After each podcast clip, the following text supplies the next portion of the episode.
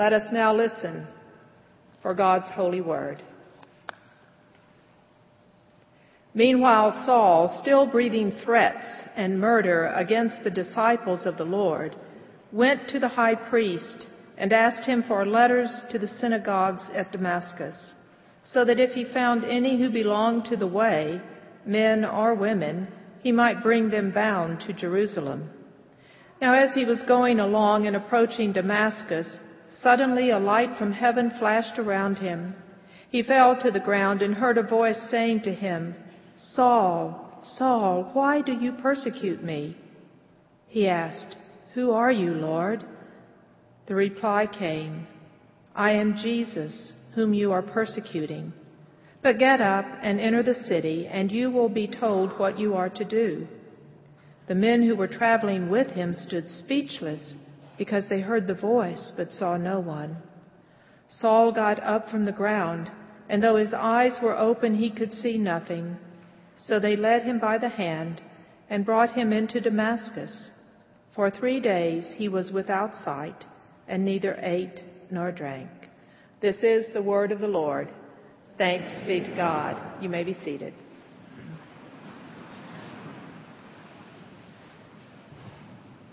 Couple of weeks ago, my husband John and I were traveling back from Colorado. And as you have that long drive through New Mexico and West Texas, you kind of look for something to catch your attention. And I found it. We passed through a small town and this little church there had a sign stuck in its front lawn that said, Building to Preserve Our Faith. For some reason, those words struck me. Building to preserve our faith. It was obvious that they were in a building program, so perhaps they were associating this new building, new growth, as a way of preserving their faith. Maybe they were trying to encourage people to build their character up so that they would preserve their faith that way. But it struck me that perhaps they were dealing with change. And we have certainly been through our own building program here a number of years ago, and we all know the change that was involved in that. Indeed, our world deals with change all the time. Sometimes that change is good, sometimes it's not so good. But change is with us in our individual lives, in our world, in our nation, in our church. We all face change. And sometimes, if we feel threatened by change, our desire is to fight back, to preserve what we hold on to, what we know and hold dear to us. Sometimes it will cause us to do everything in our power to keep that change at bay. Saul of Tarsus lived in a world of change, and it was a time of turmoil. And as I read the scriptures, I think it was probably not quite so different from our own time in dealing with change. But here was Saul of Tarsus. He was a brilliant, intelligent, devoted young man, committed to God. And as he says in his own words in Galatians 1 4,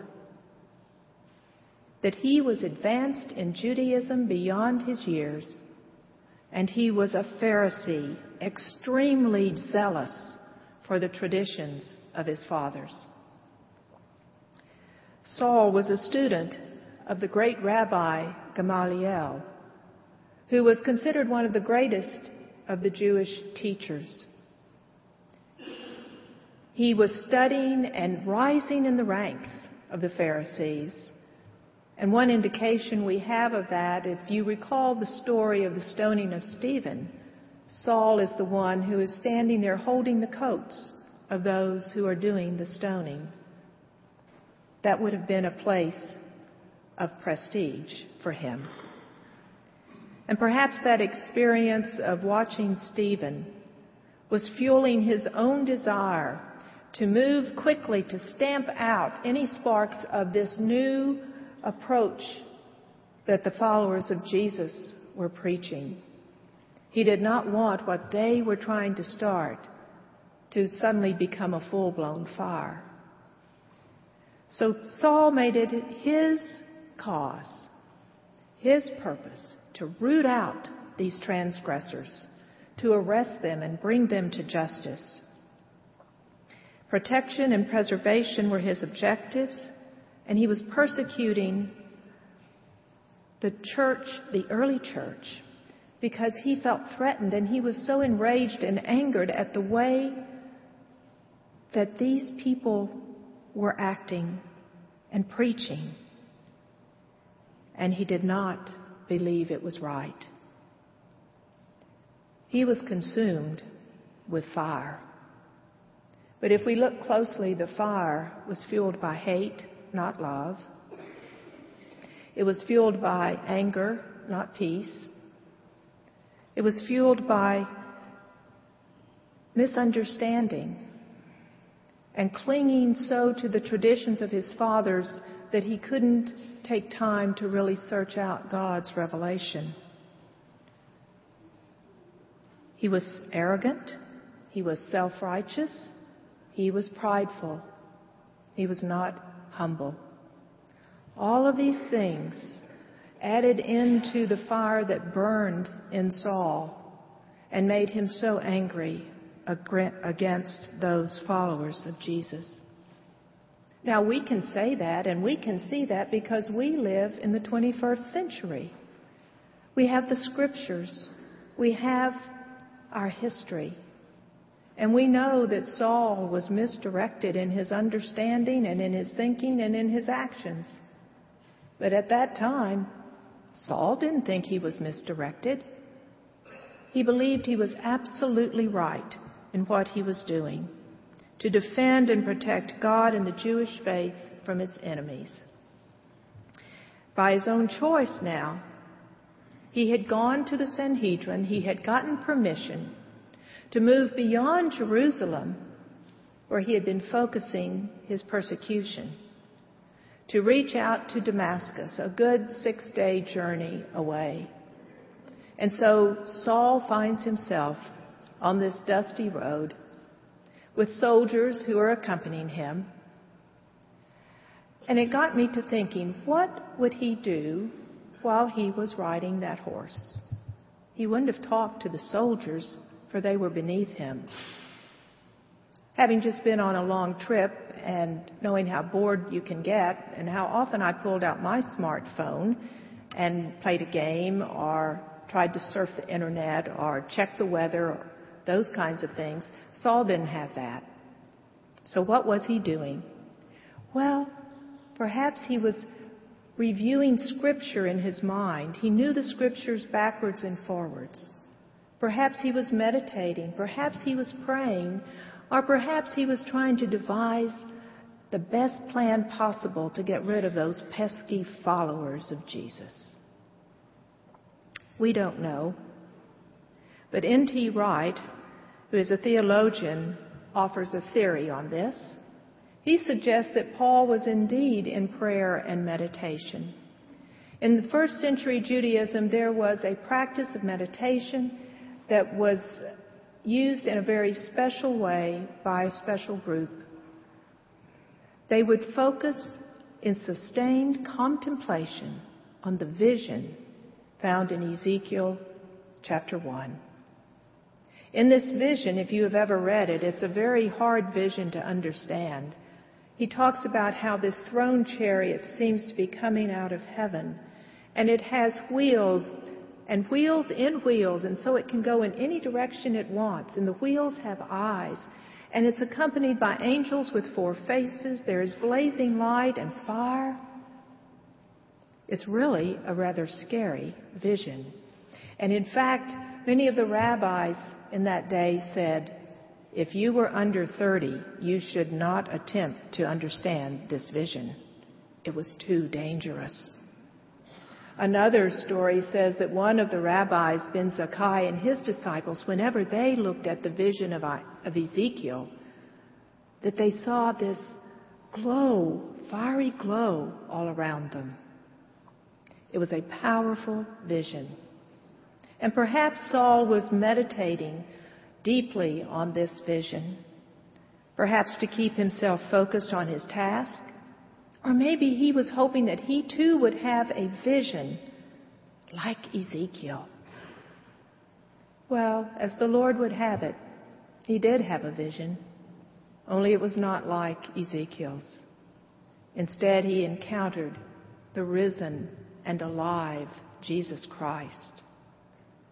And he is blinded by this light that he describes as brighter than the sun. And he hears the voice of Jesus saying, Saul, Saul, why do you persecute me? Some call this a conversion experience. Some would call it a call to ministry. But I do like the way N.T. Wright calls it that it was a volcanic eruption, a thunderstorm, and a tsunami all in one moment. Powerful, life changing. And when Paul experiences this, he begins to realize that he is persecuting Jesus, who is alive.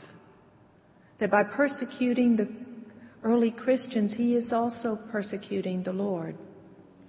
A reminder to all of us that we should not seek to hurt or defame another in the church because we can be persecuting Christ. And he had ignored what his teacher, his rabbi, Gamaliel, had said. Earlier, when Peter and John were brought before the Sanhedrin, he had told his peers, If their purpose or activity is of human origin, it will fail.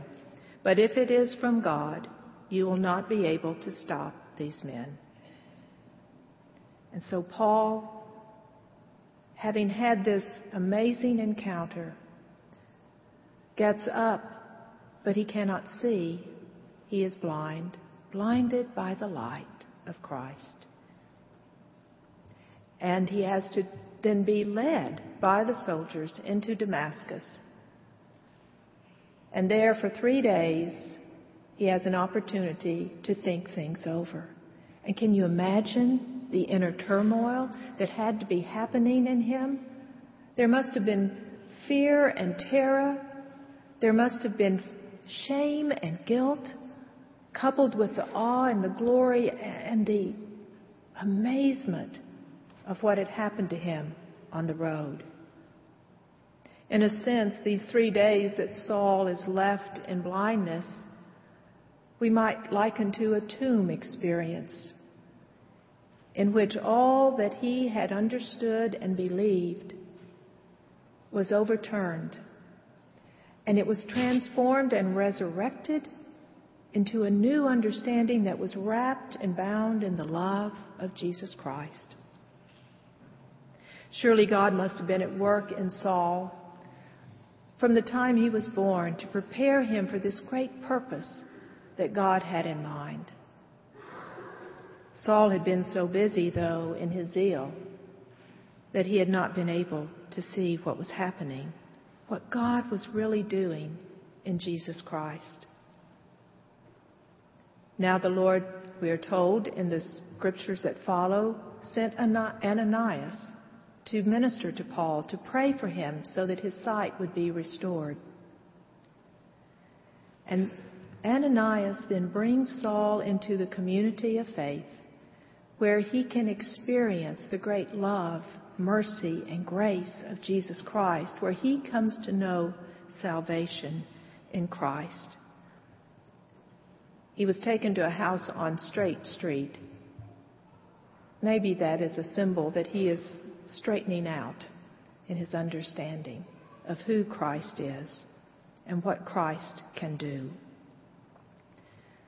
The Christian community was changed too because they had to receive Saul, the one who had been out to get them, and to nurture him and bring him along in the faith.